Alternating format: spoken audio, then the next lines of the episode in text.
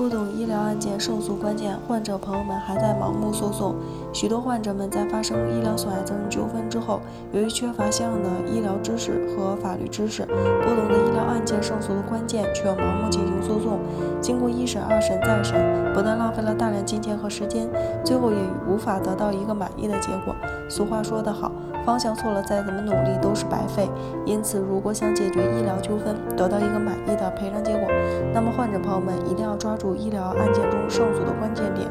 本文就来给大家介绍，在诉讼过程中如何准确找出问题之所在，对症下药，最终得到一个满意的赔偿结果。首先，我们要知道法律对于医疗损害责任纠纷是怎样规定的。《侵权责任法》第五十四条规定，患者在诊疗过程中受到损害，医疗机构及其医务人员有过错，由医疗机构承担赔偿责任。据此，我们可以得出承担医疗损害责任的构成要件。下面我们来具体分析。第一，医疗机构及其医务人员要有诊疗行为。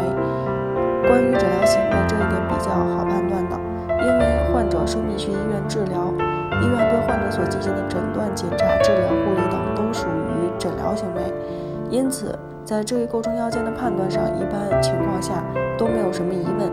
但话虽如此，在开庭的时候也要有材料去证明你在哪家医院治疗，医院的医务人员有哪些诊疗，有哪些诊疗行为，这些问题都是至关重要的。而能够反映出医院的诊疗行为的材料就是病历了。因此，在发生医疗纠纷之后，患者朋友们一定要第一时间去封存病历，保存好证据材料。第二，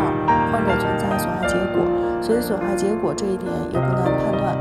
损害结果是指患者因为侵权行为而产生的生命权、健康权、身体权等财产损害和精神损害。发生医疗纠纷大多是因为患者去医院治病，结果没有治好，所以才会产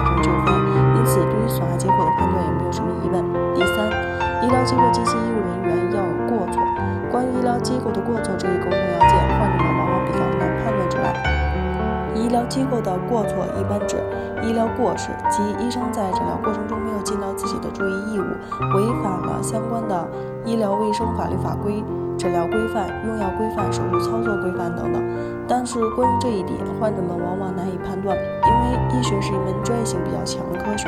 一般患者不懂医学知识，所以很难找出医院方面诊疗行为中存在的过错在哪里。患者们也会。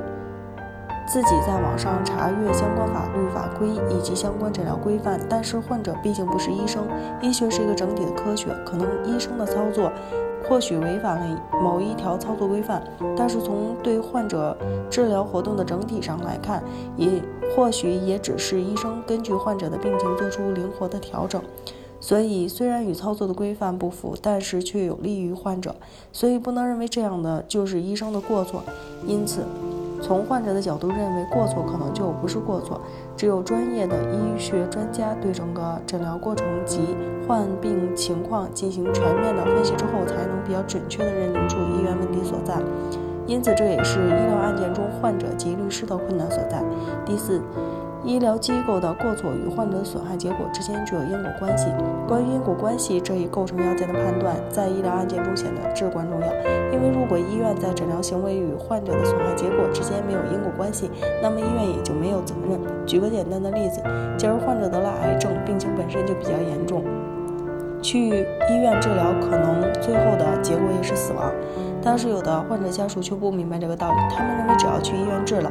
但是结果是患者死了，那么医院就一定有责任，一定得赔偿。患者家属们往往也不清楚医院的诊疗行为与患者的损害结果之间到底有无因果关系，所以就想着去追究医院的责任，盲目诉讼，最后的结果确实得不偿失。患者的损害结果有可能是完全是医院的诊疗行为导致的，也有可能是自身疾病发展，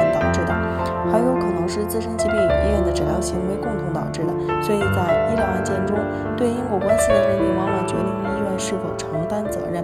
医院承担多大的责任，这些问题直接关系到患者最终能够得到多少赔偿。通过以上的介绍，相信广大朋友们明白了在医疗案件中患者胜诉的关键在哪里了，那就是对医院过错的认定和医院诊疗行为与患者损害结果之间因果关系的认定。这是由于医学的专业性，法官也不懂医学，所以这些方面的认定都要由司法鉴定机构进行司法鉴定，然后法院根据鉴定意见进行裁判。那么。患者及其律师所能做的，就是在开庭的时候和召开司法鉴定听证会的时候，